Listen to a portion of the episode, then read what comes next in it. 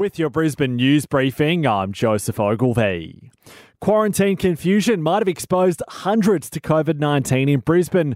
A close contact of an existing case was ordered to stay home for 14 days, but when his initial test came back negative, he thought he was in the clear and spent five hours at the Redbank Plains Hungry Jacks.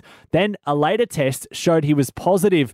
There's now a health alert for anyone around at Redbank Plains, Redbank, and Goodna to get tested with a pop up clinic at the Westminster Warriors Soccer Club. The daughter of former Olympians Lisa Curry and Grant Kenny has died, aged 33. Jaimi Kenny passed away after a long battle with illness. Her parents confirming the news, saying the 33 year old will forever be remembered as a caring, bright, and loving soul who always put others before herself.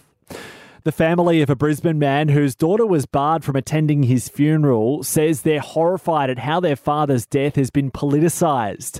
ACT based Sarah Caisip was refused an exemption to attend the funeral due to our tough border stance, but was later granted permission to see his body. Her sister, Alexandra Prendergast, has told 10 the family is angry at the Prime Minister Scott Morrison for using the funeral as a political football. A funeral is a very private time. Um, I'm grieving. I don't think it's appropriate at all for him to announce and kind of inform the media of the location and the time so that they could come and take photos. I think it's very insensitive. And it looks like Labor figure Jackie Trad has a fight on her hands to keep her seat at next month's state election.